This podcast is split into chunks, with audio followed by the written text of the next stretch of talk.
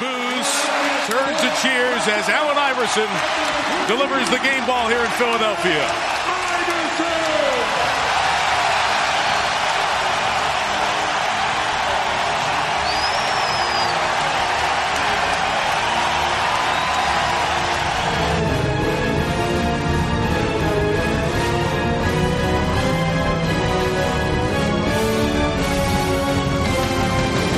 Some of the greatest players ever to play the game have worn that Sixer uniform.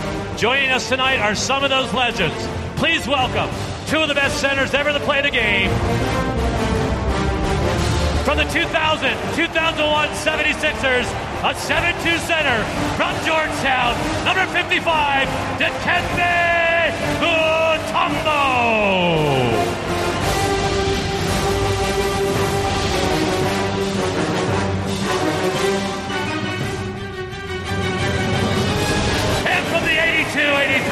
World Champion 76ers, a 6'10 center from Petersburg High School in Virginia, number two, Hall of Famer, Moses Malone.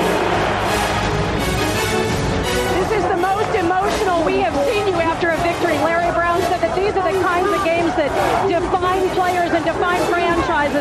What does this say about this team that they've been able to come back like this and win this game? that we're a team. You know, we're a team. As simple as that. You know, don't get no better than this. You know, in the locker room, outside of the locker room, we're always a team. We always look out for each other. We always do a lot of things with each other. We're a team. For the first time in my life, I'm on a team. Did you hear what Andrew Bynum said? Andrew Bynum, despite his beautiful eloquence, despite the fact that he's an honest kid, um, he's somebody that's incredibly smart. Listen to the words. He said, I never thought. And then he talked about bowling. You know why? Because Andrew Bynum's always thinking. And you know what he's always thinking, Skip? That he knows better than everybody else. That's the problem with Andrew Bynum. Hello and welcome to the Double Clutch podcast. Today we've got a special edition for you. We're talking about the Philadelphia 76ers in a uh, episode we like to call State of the Franchise. Um, I'm joined today by regular co-host Mr. Matthew Bates, Hello, hello, hello. and joining us all the way from Australia, Australia's greatest export since Vegemite, Mr. Benyam Kidane. How you going there, guys? Thanks for having me. It's great to have you on, Benjamin. Um, Absolutely, I love uh, I love talking about the Sixers to anyone who'll listen. So it's uh, it's great. That's the point. I mean, I don't really get a chance to talk to him much because whenever we try and bring him up on the show, Matt kind of just slams the door. And how did we all become Philadelphia 76ers fan, bec- fans? Because it's fair to say, if we combine the members of the Double Clutch and the uh, Believe the Hype, that there's a quite a strong Philadelphian condi- contingent, and it's, it's it's very strange. So I'd just like to get your thoughts on why why are we all Philadelphia 76ers fans? Well, for me personally, it started with uh, Allen Iverson. After Jordan left, I only watched uh, Jordan play for the 97-98 fa- 98 uh, season, but yeah, af- after Jordan left, I was looking for someone someone else to root for, and I guess in '99 Iverson won the scoring title, and he really caught my eye just because every single game they didn't show that much on on uh, British TV at the time, but every time that they seemed to show him, he was scoring 30, 40, and just his style of play really just really caught my eye. I also read Slam magazine, and Allen, and again Allen Iverson was always on he was always on the cover for that, and they always had great articles about him. And I really cemented in the uh, 2001 All Star game where he led the Easter. He led the East, and uh, also in the finals when unfortunately they did lose, but a bit of success. Not to call myself a glory sport, but it it kind of helped. Yeah, what about you, Benyam? Uh, very much the same. I mean, Allen Iverson was was always my guy, and you know, I loved everything about Iverson from the the cornrows to the arm sleeve to the to the questionable attitude. He was he, was- he was the one player in the league that I absolutely loved, and uh, yeah, basically since uh, you know his early days in Philadelphia, uh, and yeah, I was hooked. Mm, yeah, I think that's similar for me. I mean, I'm a bit younger, but um, when I used to play like the uh, 2K games and stuff, Allen Iverson was always the best player. And then you kind of see what he does in real life, and he's just he's just fearless. And the way I think that's something about Philadelphia. Like it's it's kind of a it's a town which kind of got a chip on its shoulder, and I really like the way most of the teams kind of play with a lot of courage. And apart from the Sixers this year, but that's something we'll get onto. and um, so we'll just talk about now. How would you like sum up the season we've just seen with the with the Sixers? We obviously didn't make the playoffs uh, for the first time in a couple of years. And uh, how how do you uh, rate what happened last year? Well, I think it was a bit of a disaster, quite frankly. I mean, from the the position mm. the Sixers were in, you know, going you know into the postseason last year and, and going into the, I guess, one game within one game of the Eastern Conference Finals. Uh, looking at you know the sub 500 record they had this season, it's uh, it was a disappointing step back, but uh, I think you know it's at the time I, I didn't completely disagree with with the moves they made. So it, it, it all seemed like it was the right idea, but yeah, overall I think just disappointing is uh yeah what sums it up for me. Mm. Yeah, we we had our we had our hopes up at the start of the season, and we didn't really know it was going to play out the way it did. Mainly, we'll get onto him I know later. Mainly based on the uh, the hope of one man. yeah, I mean, you're right, and it's just just talking about the season and what we saw.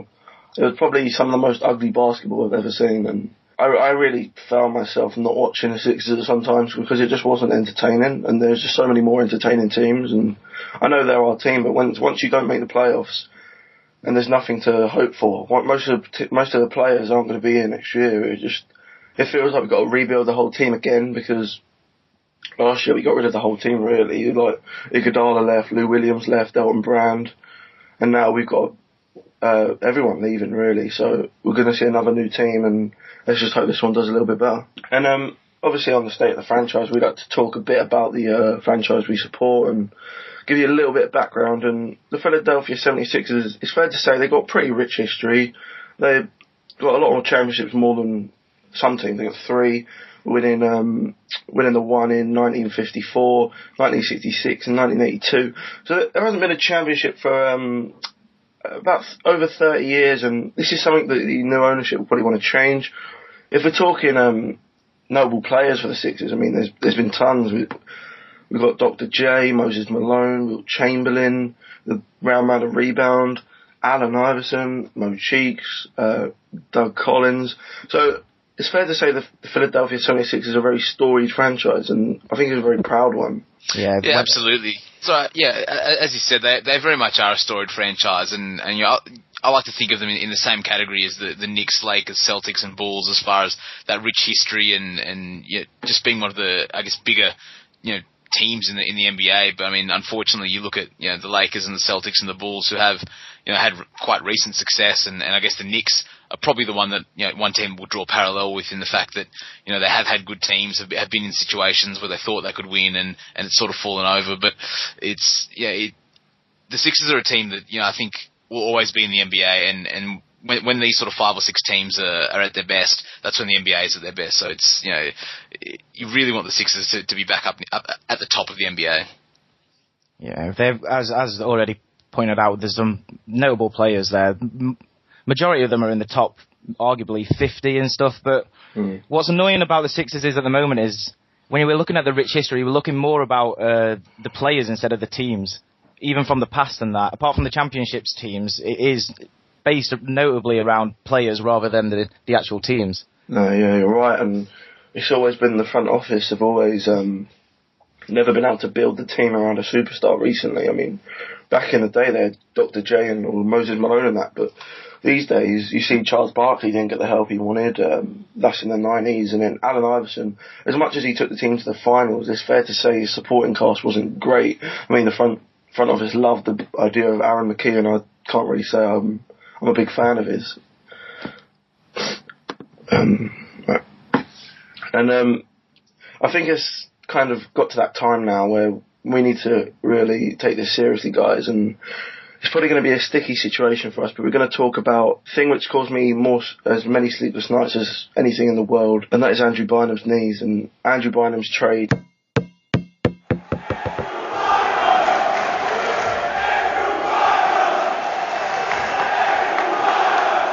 Makes me super excited. These guys, they're definitely passionate fans. Um, you know, I'm very passionate about my game, and you know, I'm gonna play with a high level of intensity and leave it out there. And you know, hopefully they can they can match my energy and keep me going. Um, and, and, from the looks of it, you know, they came out in a big way to support us, and it just it's, it's amazing. Um, I actually never seen anything like this, to be honest, and I'm, I'm looking forward to, to seeing what it's gonna be like when we get a sold out arena. To be honest, man, I, I, my first experience here has been so great. Um, I'm really leaning towards you know making making making this my home. You know, I'm not a guy who likes to kind of be all around and uh, you know have a lot of teams under my belt. What happened there, guys? I mean, if for me, I'd make the move again if he gave it to me because we weren't to know about his knee, uh, about him getting injured again. And it was the only move really I thought that put us in a position to win a championship. And the team we had was, was good. I mean, Iguodala was good, Lou Williams was good, uh, Elton Brand was okay. But that, that, that team was never going to win a championship. It was lucky that we even got past the Bulls. And bringing Andrew Bynum in, I really felt that put us in the top four of the Eastern Conference. Alas, it's not worked out. So, in, at the end of the day, I'll, I'll put this question to you, which I don't know if I'm going to get a good answer, but did we win the trade? We certainly At the time, yes. Mm. But looking back, yeah, we we didn't. We didn't win. We definitely didn't win. We may not have become the worst out of it, as me and Frankie were discussing last night. That maybe the Lakers, maybe in some parts, may have come off worse from us, but we just so not only did we le- lo- not get anything in return, but we lost some what we didn't. I know I certainly didn't think young players that would be as good as they were this season Mm. when we had them. Mo Harkless, he's, he's been very good in um, Magic. He's almost like a bit of an Iguodala, like a really good defender, can finish well around the rim, super athletic. So him, and then you've got like um, a rebounder like Nick Vucevic. I mean, we've been crying out for rebounds all season and all last season. We just didn't hit the boards well. And we had a guy there who's leading, he's in the top five for rebounds. It's like, what, what was Doug Collins doing? Uh, admittedly, I think the Sixers definitely got a little carried away in, I guess, the amount that they gave up for for uh, for Andrew Bynum. But um, that's why I thought they drafted Mo Harkless originally, and, and, and that's the reason I thought Iguodala would be traded was because Mm. they had almost drafted a replacement, you know, as, as a six six swingman who could replace that scoring and and also allow Evan Turner to sort of take control uh, of those responsibilities a bit more. And yeah, it, it was a weird situation that on top of that we ended up losing a first round draft pick as well. And I think when you look at you know the production that they lost out of those three guys compared to what they got you know back from Andrew Bynum, it, it, it, it does sort of really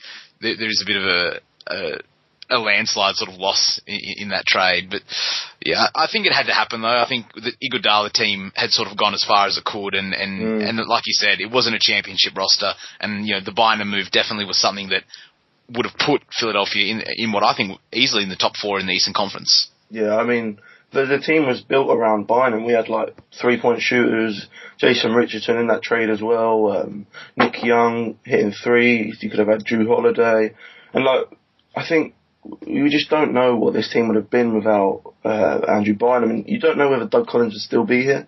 I, I, I just think that's a that's an interesting thing to look at it, and I don't think we'll ever know the answer. But does your uh, we'll get onto the off season moves later, but quickly, do you think Bynum stays in Philly? I'd like him to. I, I think just based on what we've just discussed, what we gave up for Bynum, it, it would be a shame for not only the team but for the fans to see you know him walk away for nothing and the team's been gutted for, for no reason. So I, I'd like to see Andrew Bynum, you know, even with all the controversy that he brings, you know, at least play one season in Philadelphia next season. Mm. Yeah, I agree. I, I, I, as long as he is productive, obviously. But I know we don't really know that going in, but he's always going to be. When he is productive, he is in the top five, top five centers in the league, and he's a very old school center that there's not that many around in the NBA at, the- at the moment. Hmm. But if we did, if we weren't to resign him, and then if he goes to, I don't know, in any any other team, and he starts being productive and up to an all star level and really helps impacts that team, then we're just gonna we're gonna be feel worse than we did this season. and that was pretty bad. and um, uh, among the uh, dark, dingy season, I think it's been one of the most depressing seasons for a sports fan. But there are a few positives. One for eight is LeBron in the second half. Minute 22 left. Holiday jams it home. Oh my! He knifed his way through the Heat defense, and Miami wants a timeout. Momentum here in Philadelphia. The Wells Fargo Center on the edge of delirium. Jrue Holiday with a 10-point fourth quarter. You don't see many people do that to the Miami defense. what can you take from this season? I mean, I know I'll probably take the obvious one here, guys, but Jrue Holiday's emergence as an all-star. What what a player this guy was for the first half of the season. Obviously, he tailed off, but the guy was he, he was leading this team on his own, and we, even before the All-Star break, we were kind of still in the playoff race a little bit, and that was because of Jrue Holiday putting up 19 and 8 like every game, and there was an argument to be had that he should have started the All-Star game really, because I felt he had a better first half of the season than Rajon Rondo and Kyrie Irving, to be honest. Well, yeah. Well, I think that's exactly right. In the in the first half of the season, you know, it's no coincidence that the Philadelphia 76ers fell off the planet in the you know in, after the All Star break, uh, along you know the same sort of timeline that Jrue Holiday sort of started to to regress a little bit in the back end of the season, and and he single handedly almost sort of willed this team into the situation that they were pretty much you know going to make the playoffs. The Milwaukee Bucks, you know, were never a playoff team, and it was basically the Sixers' inability to to beat teams like the Pistons and the Wizards uh, that cost them a playoff spot. And and you know, most of that had to do with with the way Jrue Holiday, you know, really carried this team. Yeah, he, he should have been in a shout. He was definitely in a shout for most improved at the start of the season. At the end of the season, his uh, his improvements were plus four points, uh, an extra 3.5 assists from last year, 5% extra usage rate, and uh, solid two in the PER. It just showed that he could run the t- he could run he can run an NBA team, and he's definitely the biggest, as you said, uh, positive in the team. And yeah, hopefully he can regain keep keep improving and maybe once again, as Frankie says, be an all-star starter. But I guess really you need the fans, the whole nation's support to get That's to be a starter. I think it was the perfect year to be an all-star because you had like players like uh, Derrick Rose injured, so I don't know if he'll get there again next year. Yeah, Deron Williams sort of mm. lost the plot, you know, this season as well. So in you know, in a, in a perfectly injury-free season, he, he probably isn't an all-star, but I think yeah, he thoroughly deserved it this year, and, and not even just you know statistically the improvement that he made, but I think just his decision making mm. uh, and also his ability you know to attack the basket and be quite aggressive really sort of willed what little spirit the Sixers had uh, this mm-hmm. season, and, and, and he was very you know very much the reason that the Sixers were you know any any chance of making the playoffs. And I, I think his defense is very good as well. I mean, he's got long arms. Uh, he's six foot four. He's very good for his size. He can move laterally quick. Um, in the end of the day, I, he's not. He's one of the few assets I'd really keep, and I wouldn't trade this year because, I mean, we get onto off-season moves, and I mean Thaddeus Young, I think is another positive for me. I think I think he had a good season again. He's always improving, and I know on before Doug Collins, Thad used to get out and stretch the floor with a three point shot. And I, that's something I'd like to see him do again because he wasn't a bad three point shooter. So, but Thaddeus Young had another good year, I think, and he him along with Jrue Holiday were the the only two players really to come out of this with any kind of because any kind of um any kind of improvement made on the season because. Players like Evan Turner, I, I just don't think he was that much better. I think he his numbers went up because his minutes went up.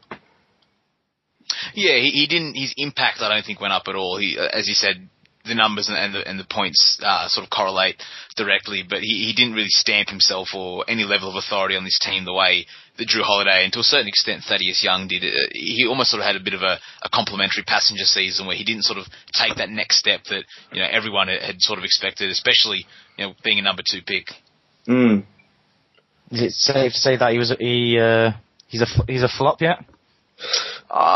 I don't think he's a flop. I think he, he, I'd like to give him another season or two to really prove himself. But I mean, when you look at you know guys that are coming out of that draft class and, and what else Philadelphia could have picked up, it, it really really does hurt considering you know he went number two and and, guy, and a guy like Paul George went at number ten.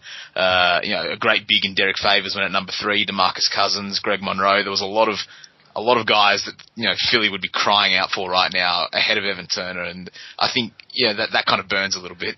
Yeah, it burns, but I think you've, it's similar to Bynum. You got to look at it at the time. Evan Turner was the college player of the year across all the uh, division. Like he got all the college player of the year awards. There was a consensus that he like he was the second best player in the draft, and there was there was even people saying that he should have gone number one. So. I mean, it hasn't worked out. I just don't think he's athletic enough, and he doesn't specialise in anything. Like he's kind of okay at everything. He's not like he's not going to give you 20 points, but he's not going to give you 10 rebounds. He's not going to give you 10 assists, and he's just a solid role player. And are, are we do, are we are we being too too harsh to expect something? I think it's because he went number two. If we picked up Evan Turner in say the middle of the draft, I think it'd be a good pick. Say if we picked Jrue second and switched their draft positions, I think it'd look a lot better.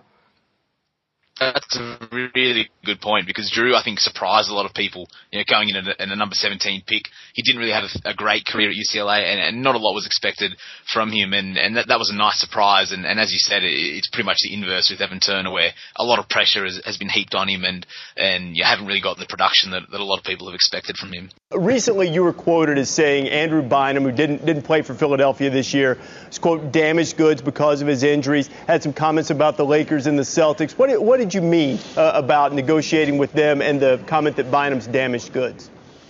Well, I think I was talking about the Sixers and the and the uh, the the management and the and the ownership and their commitment and their commitment to uh, to excellence, to being a contender, uh, to being a champion. And they set a timeline of uh, five to seven years from uh, three three seasons ago. And uh, so as close in on the timeline, uh, the comment was really about not making uh, any mistakes, you know, not making decisions that don't turn out. So that's how we got over to the Andrew Bynum decision, which on paper seemed like a good decision, but you know, forewarned is foretold. If you're going to deal with the Celtics, who are our natural rivals, or the Lakers, and the two teams that have won the most championships in the history of the NBA, um, they're always going to make deals where they get the better end of the deal. And that's been their history. And uh, that's how they presently are, and that's how they're going to be in the future. So for the Sixers to get Andrew Bynum and think that he was going to be an all star and going to be an all pro and be a valuable part of the franchise, as was the thinking, uh, it, it turned out to be a bad deal. This might take a while, but we're going to talk about the negatives of the season. and um, for me, as well as, well as uh, Mr. Andrew Bynum, I'm going to have to talk about Doug Collins. And um, Doug Collins for me represents the old school thinking, and it's just it's just not needed in the NBA anymore. He's too outdated, and I like his defensive philosophy and the fact you should stop people uh, having three point shots and layups, give them the uh, long two, but then why on offense would we take the long two? It, it's kind of practice what you preach, and with Doug Collins, especially with some of his minutes per game he'd give players, like, I don't understand this decision to sign Kwame Brown, let alone play him. And he he was playing people like Kwame Brown over Arnett Moultrie, who's, who's by all accounts got a bright future. And I just felt Doug Collins, he took us as far as he could go and he was starting to regress us. And it, it wasn't nice to see because Doug Collins, on the whole, I like the man, but this season really turned me against him. And it's not just because we lost so many games, it's just because of some of his decisions were so, it just didn't make sense to me. Well, he does it everywhere yeah. he goes. He goes from, he, for the Bulls, Wizards, Pistons before us, he has three years of progression and improvement on a team, and then in that fourth year, I think it's safe to say in this, in this season, definitely that the Sixers just started giving up on him. Mm. Like he had that, he had that press conference when he was, uh, saying that every, that no one had hustle or no one had the desire or the pride. And I think they just literally quit on him, really, this year. Yeah, I think that's exactly right because I mean I I can handle losing games. I mean, you know, we're Sixers fans, we're used to that. but it's the way you lose games that I think is is important. And and towards the end of the season, there was a really really bad attitude creeping into the the Sixers locker room to the point where it seemed as though they weren't listening to Collins. He couldn't get through to the guys, and and you know, their their rotations and, and defensive sets were very unorganized. There was a lot of heads down, a lot of just really poor body language, and it and it, it you know it spreads around very quickly. And and I think you know the, the end of the season couldn't have come quicker for for the team and Collins. Yeah, it was just one we wanted to go with, and Doug Collins again.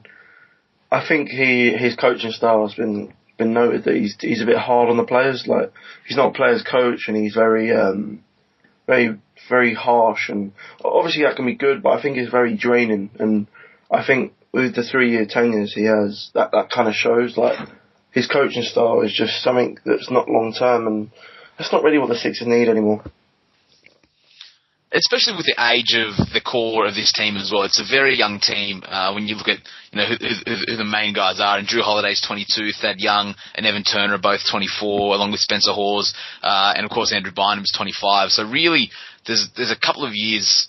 You know, to go before these guys are all sort of hitting their stride. If Andrew Bynum is still around, yeah, such a young locker room. I would say um, you need like a young coach, really. I think to grow with the team, like um, you know, like a Mark Jackson in Golden State he took the Steph Currys of the world, the Klay Thompsons of the world, and then grew them as players. And I think that's what we need, kind of a young, young kind of assistant or. Similar Well, to Frank Vogel in Indiana with what he's done with that Mm. uh, that young team. Well, I think the playing style was also also wrong. I thought we should have. uh, I think we should have run ran a lot more than we did. Like we were tenth, we were twentieth in the league in pace, tenth tenth best in defense, which is good. But we were also last in points per game for the season for the whole, as, as a whole Oh. team. Which, as you said, it was not pretty basketball and pretty boring. But yeah, you're gonna get that when you're the last, the least scoringest team in the league. And yeah, like we just need to. We've got the young legs. Why don't you use them? I mean, I think uh, a couple of years ago when we were when we got off that really hot start coming out of the lockout, I think we were twelve and three, and we had everyone running. We had Iguodala running, Lou Williams running, and it was actually quite exciting to watch. And it felt really weird that the Sixers team are exciting, and I think that's really what you want to do. I mean, at the end of the day, we're not the biggest franchise anymore. We're not going to get free agents, so let's just have a bit of fun until we can get a superstar. Yeah, I think there's a, a very direct correlation between the the running style that we did see from Philadelphia last season to the lack of defensive stops that you know they were able to get. You know, in this season, you know, no one was taking rebounds. Spencer Hawes is not the intimidating sort of you know post presence and, and, and paint protector, and and the perimeter defense, you know, without Andre Iguodala was you know it was almost turnstiles out there. So we weren't forcing teams into turnovers, and and and that didn't allow us to, to play that running game because you know things were quite stagnant and and it was very much that sort of half court offense that, that Jrue Holiday sort of ran, and he wasn't able to get out on the break, you know, as as we saw the Sixers do so well last year. So I think before we can sort of get back to that, we need you know to start taking rebounds, you know, hustling on defense, and, and also getting that perimeter, uh, you know, aggression and hostility back to, to where it was last year. And um, the fans are not turning up, are they? It's it's it's not good to see. I mean, there's, there's a lot of the Sixers games have been very very empty, and for a team as big as the Sixers, you'd you'd expect. But that's that's the nature of Philly sports, isn't it? They're a very fickle bunch, and I think it'll have to take us winning the games before we see the Wells Fargo Centre full full again. Well, yeah, I went there in. Uh, I went to the Wells Fargo Center in December, and I know it was against the Lakers, but it was. And I know Kobe Bryant obviously is from Philadelphia, but it was near enough a, a 70% Lakers, Lakers, Lakers crowd. Mm.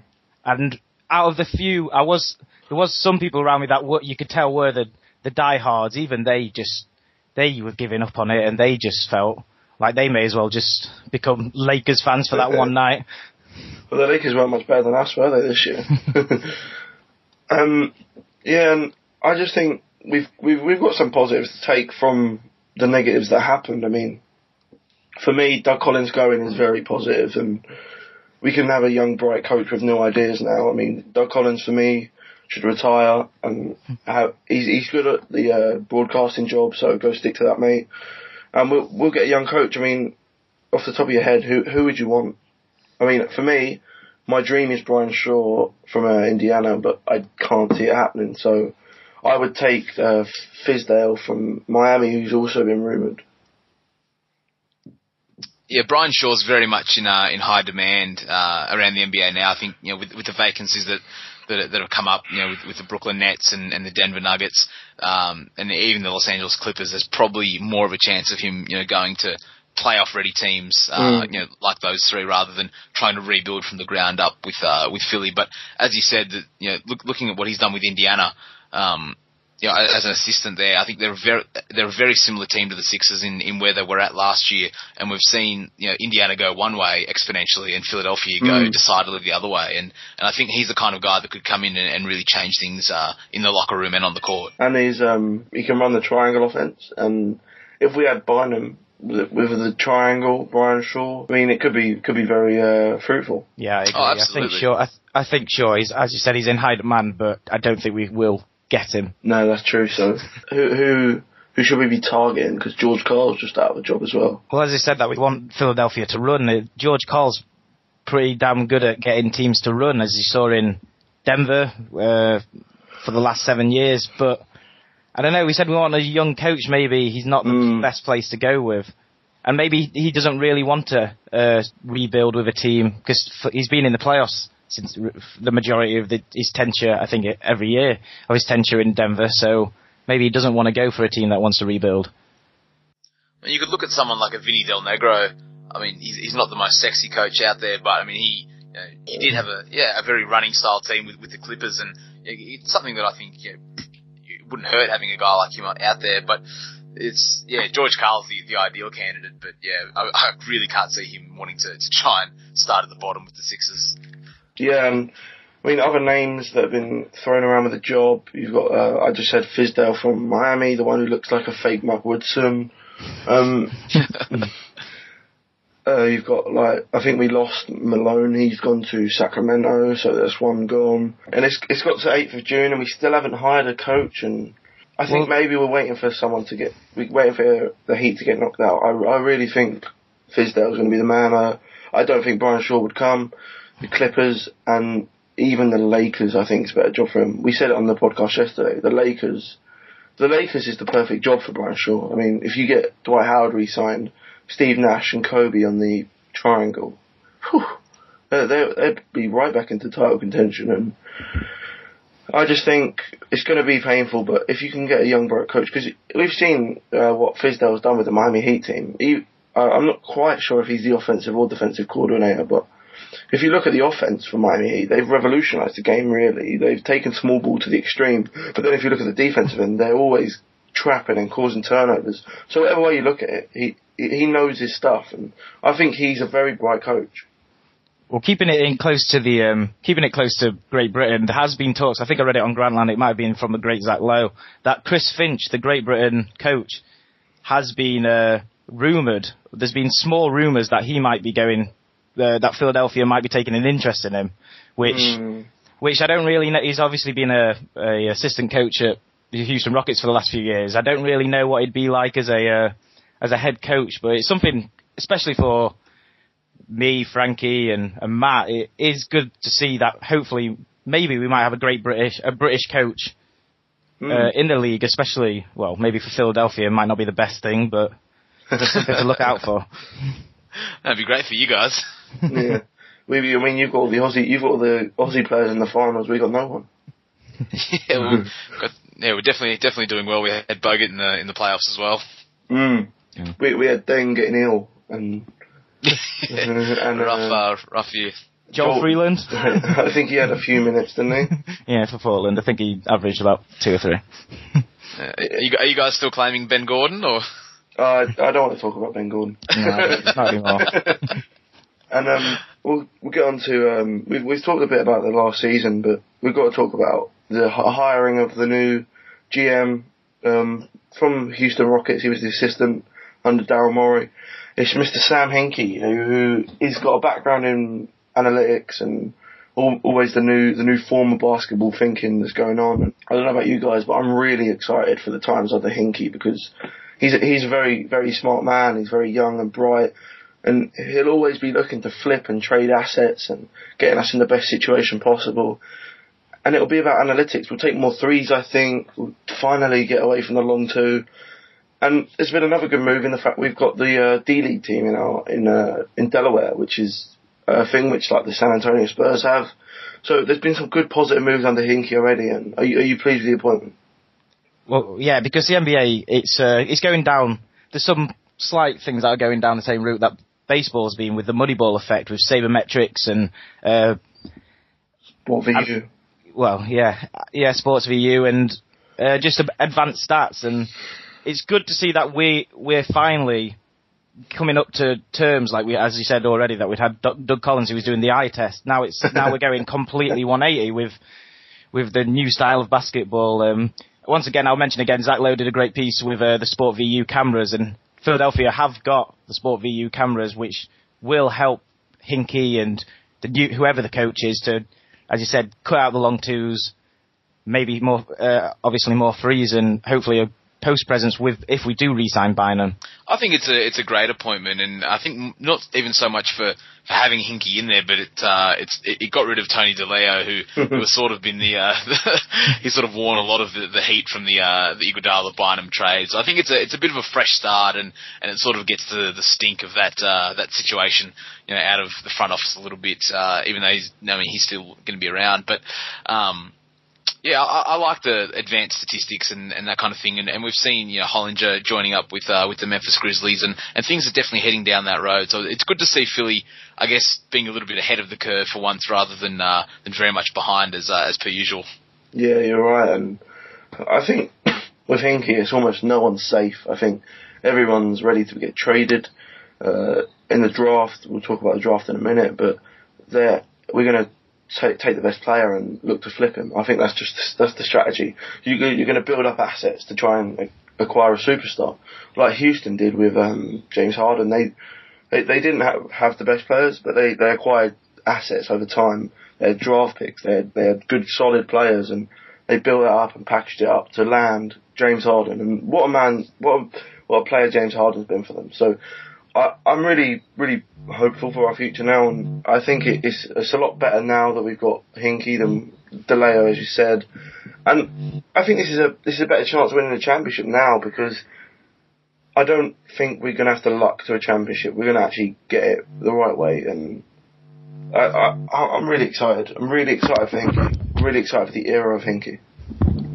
Yeah, I, I like the idea of, of, of Philly, you know, sort of copying that model of, of the Houston Rockets and, and trying to, to do things the right way and, and build through the draft or, or, or make the right kind of moves and opening up cap space and, and, and trying to get a little bit of everything to try and build, you know, build the team rather than, you know, Philly's never going to be a Miami Heat and, and, and, attract you know multiple free agents. So I think this is the best approach to take, and we've seen it work with you know with the likes of Oklahoma, um, the Indiana Pacers, and, and, and of course the Houston Rockets. So taking all sort of you know the strengths of those sort of front office uh, moves and bringing that into Philadelphia, I think will only be a good thing. And and as you said, there's definitely potential um, down the track with the draft as well, and, and what they can sort of do, whether they you know try and fill a need or, or flip it for something else. There's there's definitely you know something there that the 76ers can do to complement you know what's already quite a quite a young team. Who is a good coach to fit Hinkie? I think. I mean, you need to look at a coach which is going to be young and bright. I mean, who would be your pick to go with a Hinkie? Like, if you had to, if you had to just say a name, who who you think's a good coach that could benefit in the style of analytics? I'll I'll throw I'll throw Fizdale out there. I've, I've been a big backer of him recently. I think it's just me trying to go over the fact we're not going to get Brian Shaw, but I think the way his Miami Heat team play, I think we could kind of translate that a bit with a bit more inside presence. And yeah, I, am going to go with Fizdale. And it doesn't hurt having some insider knowledge of uh, of the best team in the league. So there's definitely that added bonus that comes with uh, with Fizdale. and um, we'll talk about where where we go now. What what happens in the off season? What moves do we make in the uh, free agency, uh, in the draft? Uh, trading wise.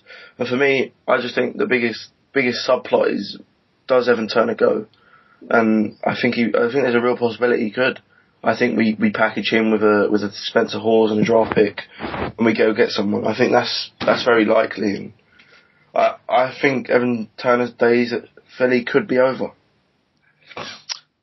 Well, I think if you're going to move Evan Turner, now's the time to do it because I think there is still you know quite a lot of room left potential wise for him before he hits his ceiling, and I think a lot of teams will you know would take take that risk and, and, and take on the potential of Evan Turner. I think if you wait a couple of years, uh, it's sort of getting to the point where it's probably a bit too late. He'll be 26, 27, and, and we'll probably have seen the best of him. So if we are going to move him and go down that road, I think you know this year is a good time to do it. But uh, I mean, I, I still think that he can, he can offer the Sixers something, but it, it's not it's sort of that treading water sort of phase. We're, we're not going to be great with him, and we're not going to be terrible. Well, yeah, it's the same thing with Bynum. In my in my opinion, I I don't really want him to stay, but if he does go somewhere else and starts producing in a different system, then it's mm. just going to make us look like bigger idiots. Well, the thing is, Doug Collins has never been the the best coach at developing players. So maybe we look at it, get a new coach in, see see how Turner does in a new system, and I think maybe give him one more chance, and then we see where we are. But then I think players like Spencer Hawes' days should be numbered because if he's round in Philly again next year, I'm really going to find this team awful to watch because.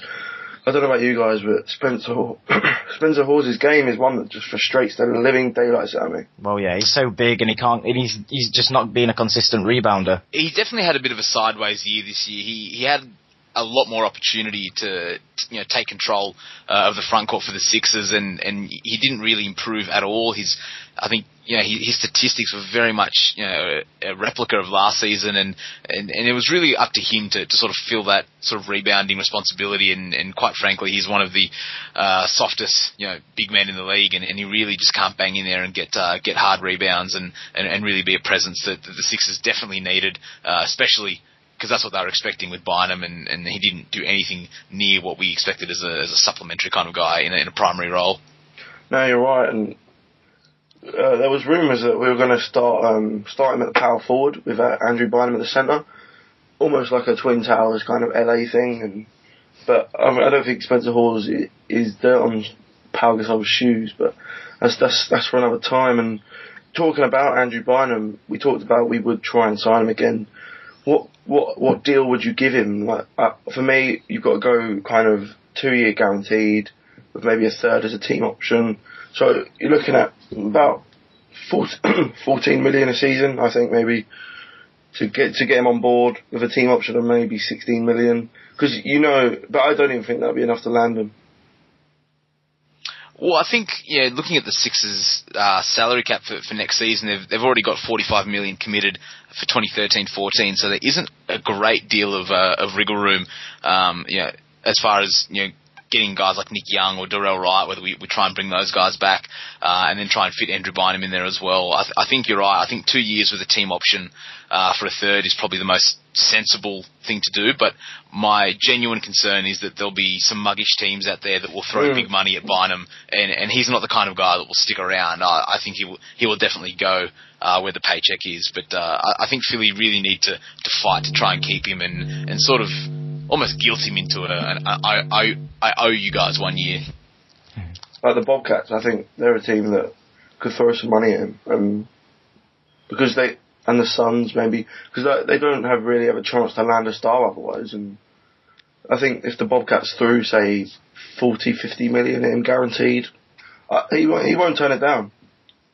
No, he's not. He's not. He definitely will be going for the money in that, but yeah, as we said, as I said, I think Frankie, you got it spot on with the two years and the team option. But yeah, I'm just too, I am also just too scared of teams just going to throw so much so much money at him, and he's just going to he's going to leave, and then we re- and then we really have just got nothing from that trade that happened. See, the thing is, I wouldn't try and um, think about getting stuff from that trade because the trade's happened now, and we shouldn't re-sign the guy if his injury are that bad. We we we were in a good position in the fact we know his knees the best. Well, we should know his knees the best because we've been with him all year, apart from when he's been flamenco dancing. But yeah, we, we we should know him the best. And at the end of the day, if the trade doesn't happen, we we've still shedded a lot of salary. Iguodala, we were never going to re-sign him. I don't think. Uh, his last year was 14 million and 50 or 15 million, and I'm. I mean, we've talked about this a lot on the podcast. But for me, Andrew, Andre Iguodala is not a superstar. He's not going to take you to to the top four of the, the, any conference. He's a good player, but he's just he does he, he's a bit like Evan Turner in the way he's not really a specialist. If anything, he's a specialist defender, and I think Andre Iguodala took us as far as we can go. The trade happened. We've shedded salary, and we just got to move on. I mean, if I don't think there should be any emotional ties to this decision. But what about the uh, team chemistry, really, if Andrew Bynum does come back? Because earlier in the year there was the uh, team roster photo, and quite there was a. I don't think they named names, but there were quite a few players that were glad that he wasn't there. Yeah, I mean, someone else didn't turn up, didn't they? I think I can't remember what player it was, but I'm sure another player didn't turn up. They were like maybe Wilkins or something. Who cares? no, no, one cares about Wilkins, do? Uh, it, it's interesting, you know, trying to analyse the situation when, when there are, you know, things that we don't really know too much about, like you know his interaction with the with the team, whether whether, you know, whether these guys even want him around. But I think purely from a basketball perspective, if if the Philadelphia 76ers are, are going to be competitive in the Eastern Conference, they need to have an elite level big man because as it stands, you know we saw what Roy Hibbert did in the playoffs to the Miami Heat you know, the, the New York Knicks have a, you know, a Tyson Chandler led front court. There's, you know, there's a lot of big men in the way around the sort of area that the Sixers will want to be uh, competing with, and, and w- without uh, you know, a reasonable big man to take those rebounds and, and be able to defend the paint, it'll, it'll be very difficult for the Sixers to try and be anywhere near competitive in the in, in the playoff race in the East. So I think getting Andrew Bynum purely for that reason uh, alone is is definitely worth it. But having said that, there are quite a few you know reasonable big men out there that, that are free agents at the moment, uh, whether it be an Al Jefferson or a Paul Millsap or whether we can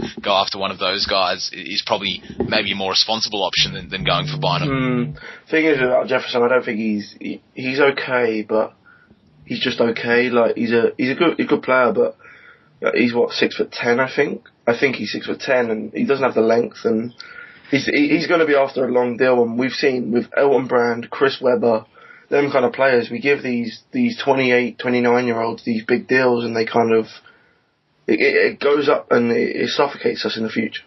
Oh, yeah, but I think li- what we should be looking at, I for free agents wise, I think Josh Smith could could fit nicely in the team. Mm, I don't know. I, I think he might be a bit too similar to Thad. Well, you never know. We could get a package, pack, put a package with Thad and uh, and Turner in the at the uh, dead at the dead at the trade deadline. If uh, if if we do sign Smith, I know this is just all hypothetical, but if Smith is producing well, then and as you said, he is very similar to Thad. Then maybe we could a Thad and Turner deal at the deadline. Might there could be a not necessarily a superstar, but a a, a good asset well, so uh, that's, to trade that's, for. That's assuming he stays in uh, in Atlanta. No, no, no. If we sign him as a free agent. Oh, but we wouldn't need to trade anyone, would we? Yeah, but you said Thad. Oh right. So you, you trade trade Thad and Turner for someone else. Yeah. Oh right, okay, yeah. I thought you meant trade for Smith. Mm.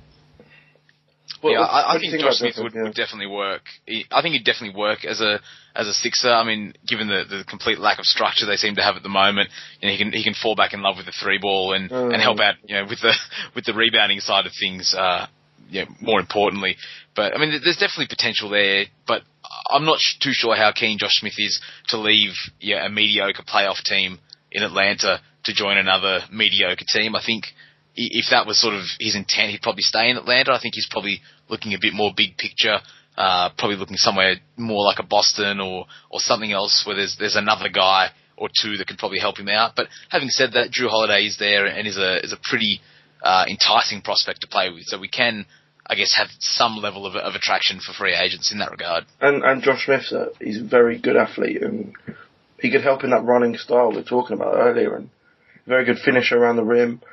He's a good player and I think he was unlucky not to be higher mentioned in the All Star All Star uh, breath this year because I thought he had a very good year at the start and a bit like Jrue he tailed off.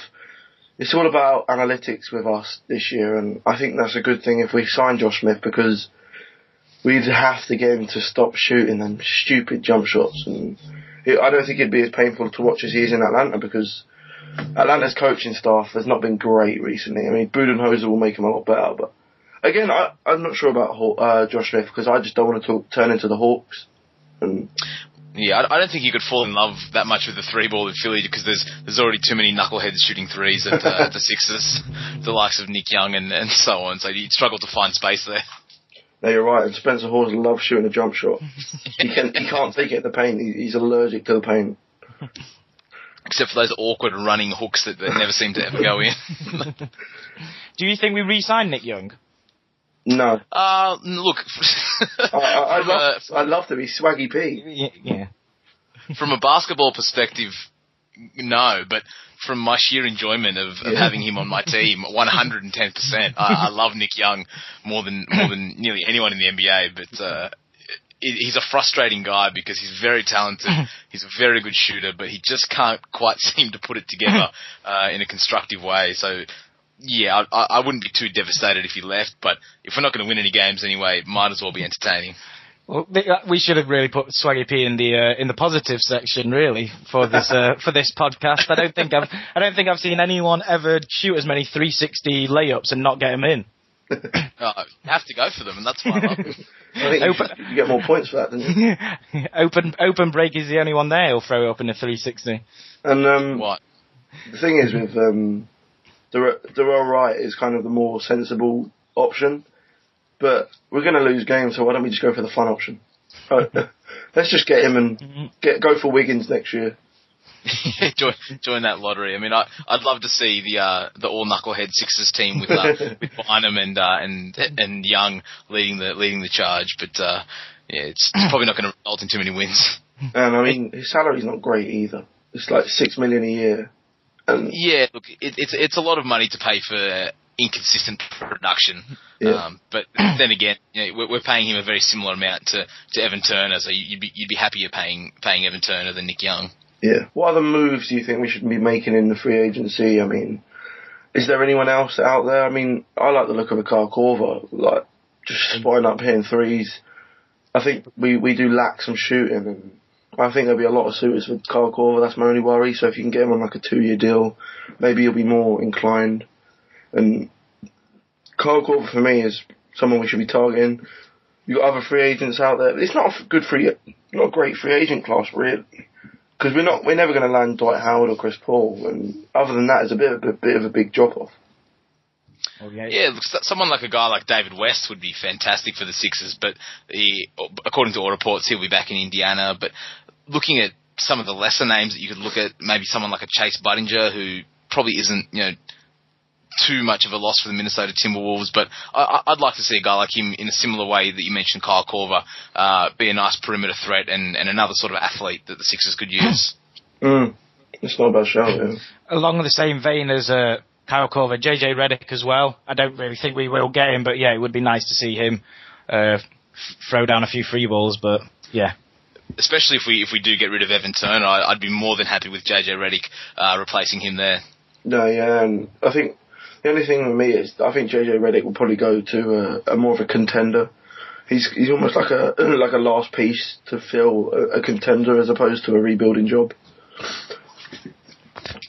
yeah, I think that no pressure situation uh, of being on a very good team and being the third, fourth, even I guess maybe fifth option scoring wise for JJ Redick would, would definitely suit his game uh, the most. And, and you could see him on a team like the Chicago Bulls or the Mm. Oklahoma City Thunder and really you know taking them to the next level and being that extra guy that's in the corner or, or being that perimeter threat that can that can space the floor uh, for a team like that. So I, I think he's probably more likely, as, as you said, to, to go to a, a much better team.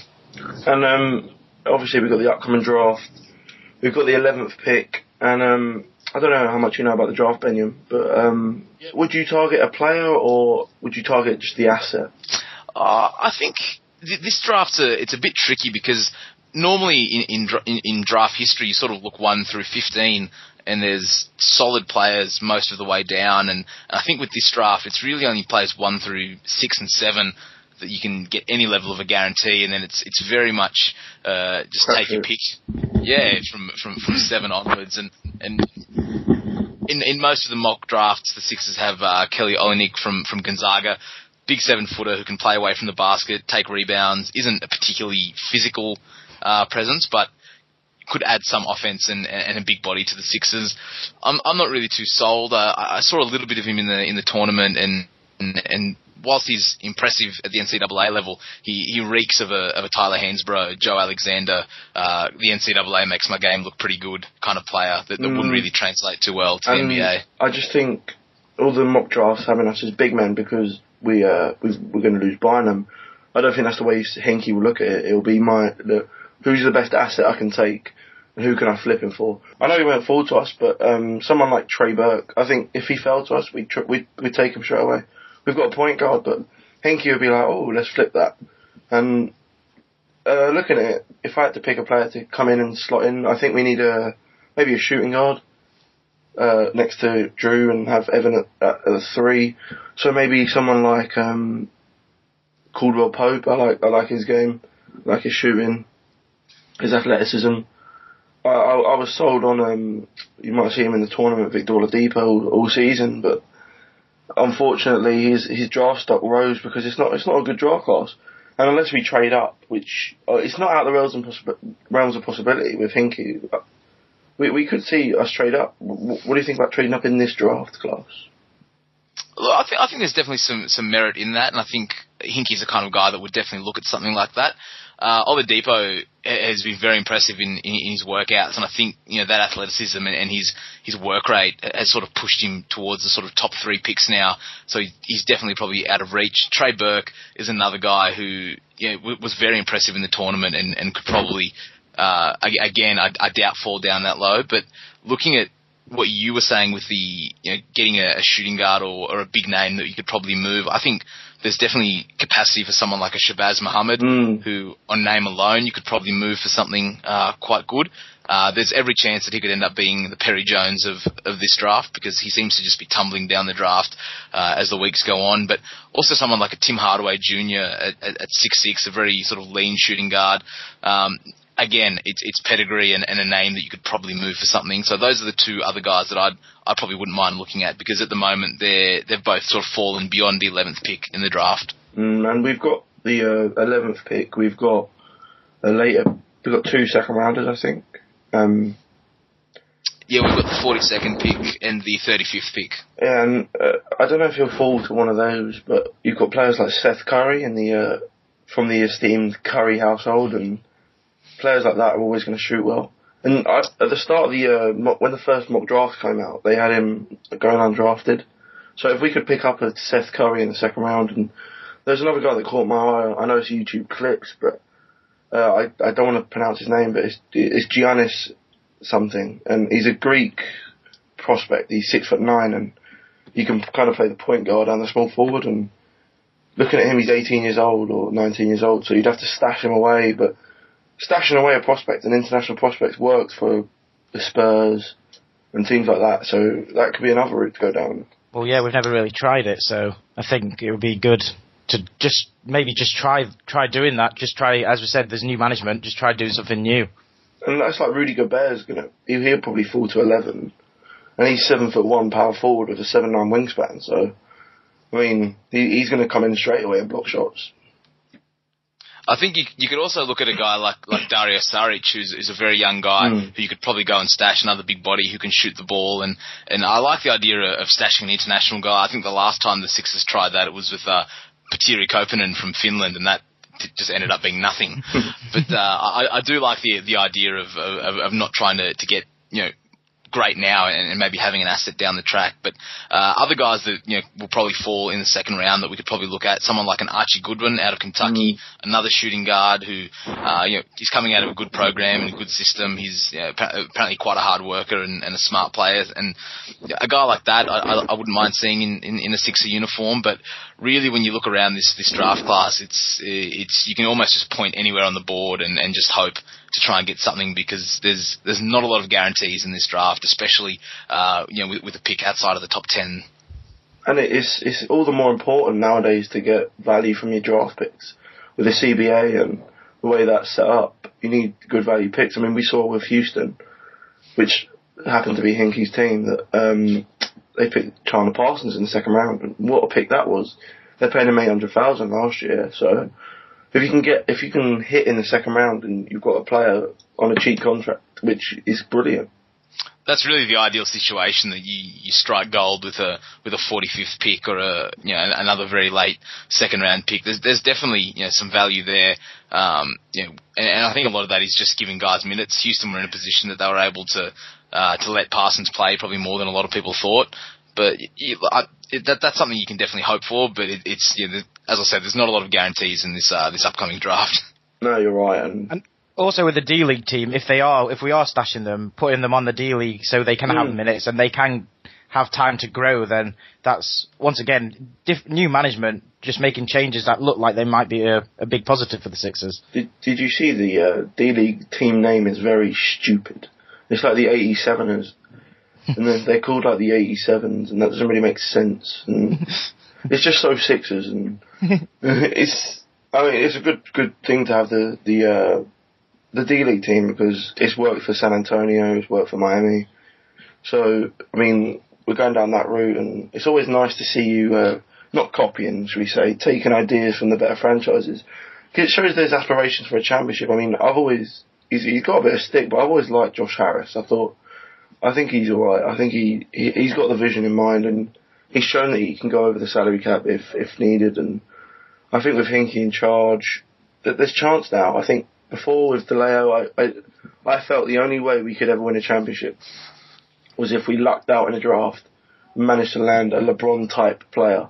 So like like your Andrew Wiggins next year, like your Jabari Parkers, and with with with Hinkie, I, I've got more confident we can do it almost the Houston way and get a superstar through a trade, like, like the Knicks did as well with Melo.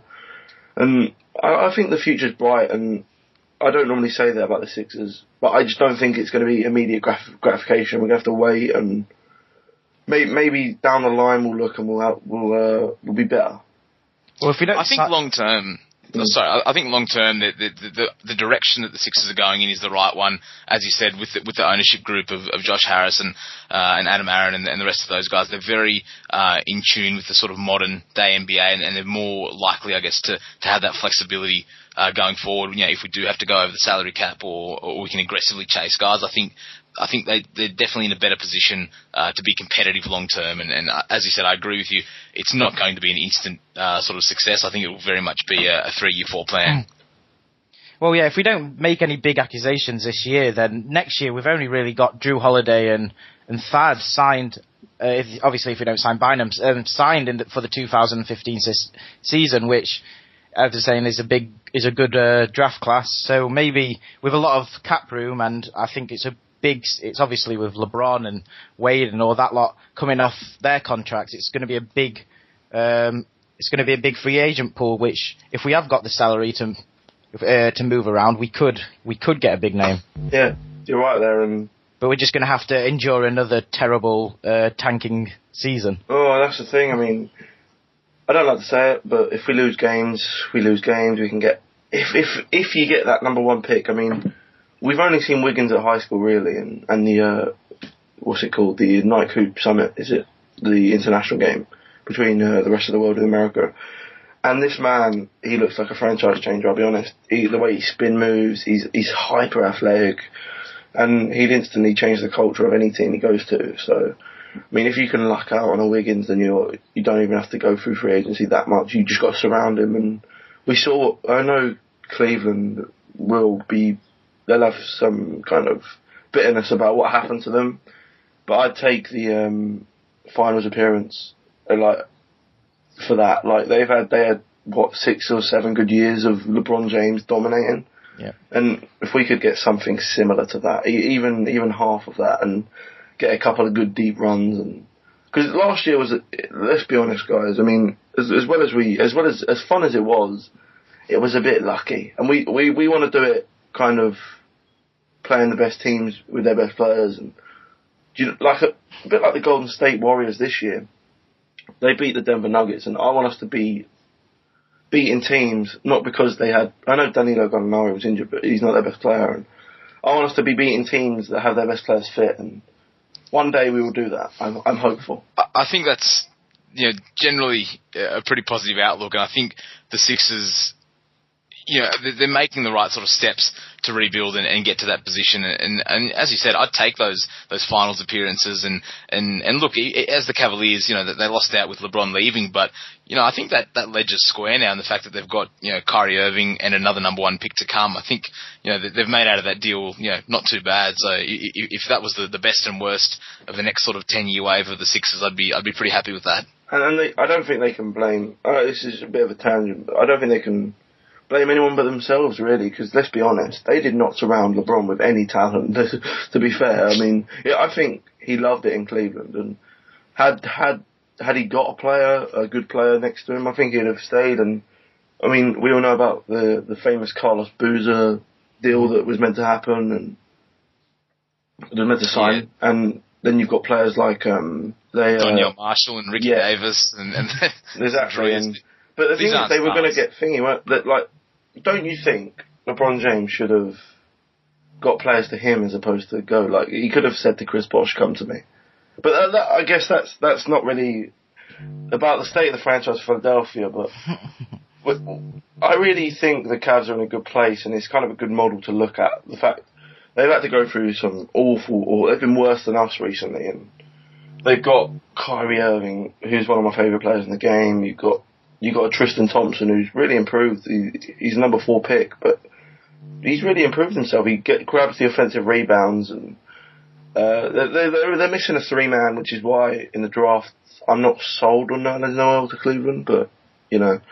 Uh, that that might happen or might not, but Cleveland is the way to go really in terms of building up your draft picks, and building that way as opposed to because in free agency you're always going to pay bad contracts. I mean, Elton Brand springs to mind, um, Chris Webber, players like that, and I just think I prefer to see us build through the draft because we're not a big market. We're not we're not Miami. We're not uh, New York. We're not LA. So if we're going to attract free agents, we're going to be attracting them overpay. We're going to overpay for free agents for mediocre free agents.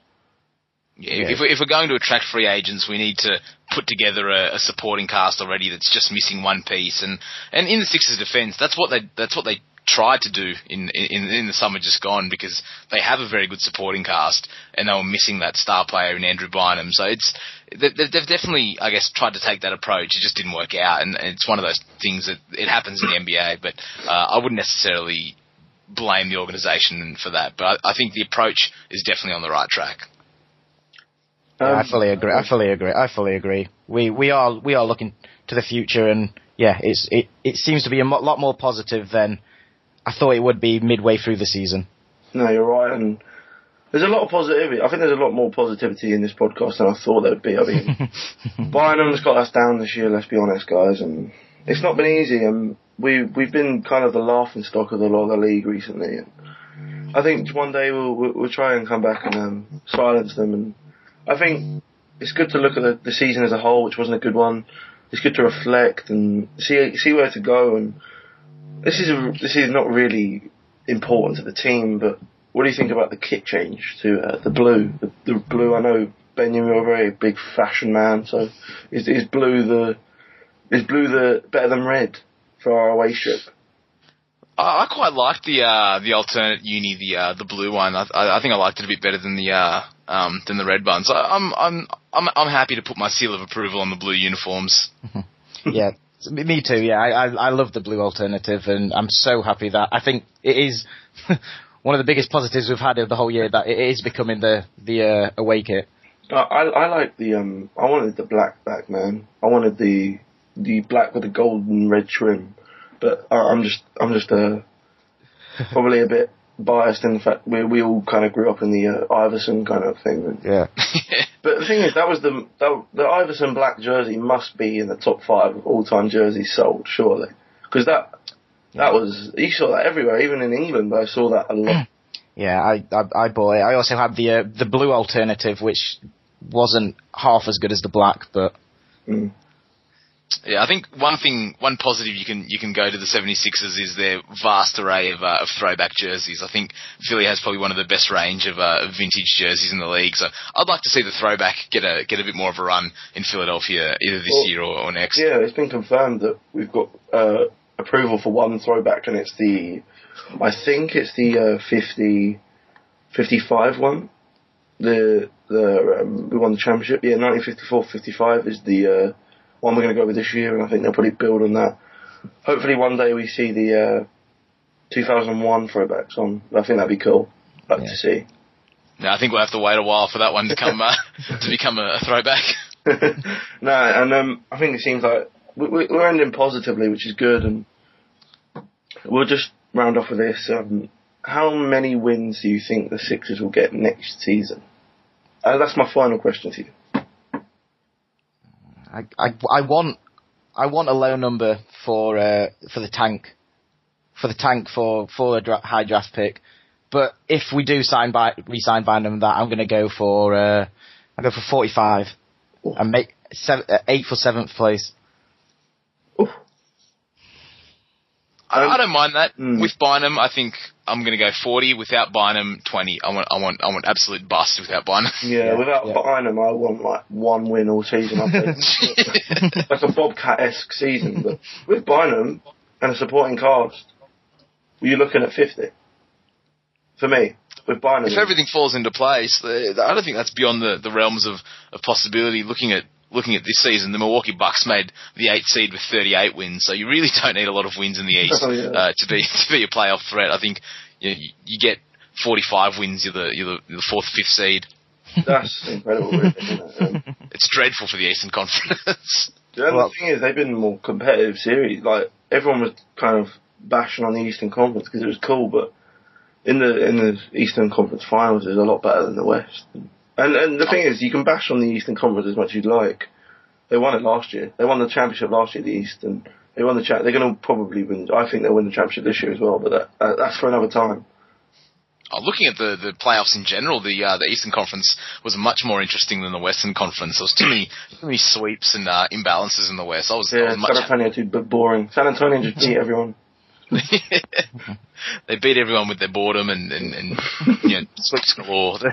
Um, and uh, I think that's uh, where we're going to end it today. And it's been great talking about the Sixers. We don't really get a lot of time. They don't really get a lot of coverage over here. And I don't know about Australia, but no one really cares about the Sixers anymore. And let's just hope that under Hinkie and DiLeo, uh, DiLeo's gone. Under Hinkie, we can uh, really come back and hopefully maybe we'll look back on this in five years and we'll be we'll be a we'll be a force in the Eastern Conference. And uh, as always, if you want to check out the blog, it's the Double Clutch Podcast or WordPress.com. You can follow us on Twitter at Double Clutch Three. You can follow um, Matt Bates at Bates1991. I've jumped in there, Matt. And uh, you can follow me at Gunnar Frank. And thank you for joining us today, Benyam. It's been a pleasure to have you on the show. I know it's 10 o'clock over here in the mornings. We just woke up nice on Saturday morning. And um, I think it's been great to have you on the show, and it's something we'll have to do again sometime. Yeah, thanks a lot. Absolutely. And you can Right. follow Benyam at, uh, it's at Benyam Kidane, is it? Yeah, it's the one. And check out the blog, uh, believethehypenba.com. Great blog, great podcast. They just had uh, Andrew Bogut on the show. So, um, yeah, thanks a lot for coming on, Benyam. No, thank you very much, guys, for having me. Really uh, appreciate it. It was, uh, it was great chatting with you guys about the Sixers. And that's it for today. And uh, remember, the Sixers will be back one day, with or without Bynum. Bye bye. There's something called essence. And essence, I think, is, you know, how you want people to feel about you.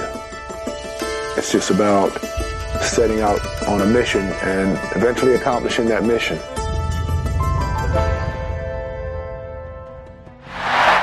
Julius Erving explodes! And that sends everyone reeling. Where'd this guy come from? you know, it was like ballet. The way he flew through the air, the way he moved. Here he comes. Way rock the baby to sleep and slam dunk. His legacy is the image of him soaring through the air, inventing a move in mid-flight. So I had to shake it up here, do something a little bit different. What a move by the doctor. He can do it all. When the ABA and the NBA merged, that's when the excitement came. Here comes Julius Erving. Watch the doctor sailing. He started walking in there with that fro blowing. And it seemed like he could hang forever.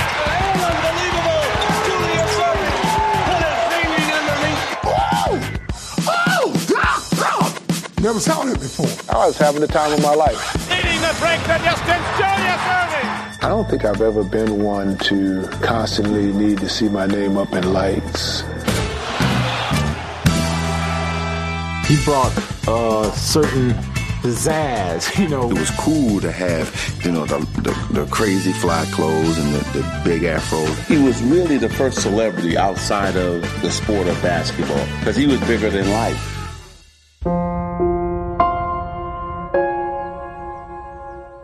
Clearly, basketball offered me an escape from uh, some of the harsh realities of life. Life is tough sometimes, you know, and life is about recovery. He said, I'm really tired, and um, they need to come and get me. And he's talking about the angels. And that was the last thing he said to me.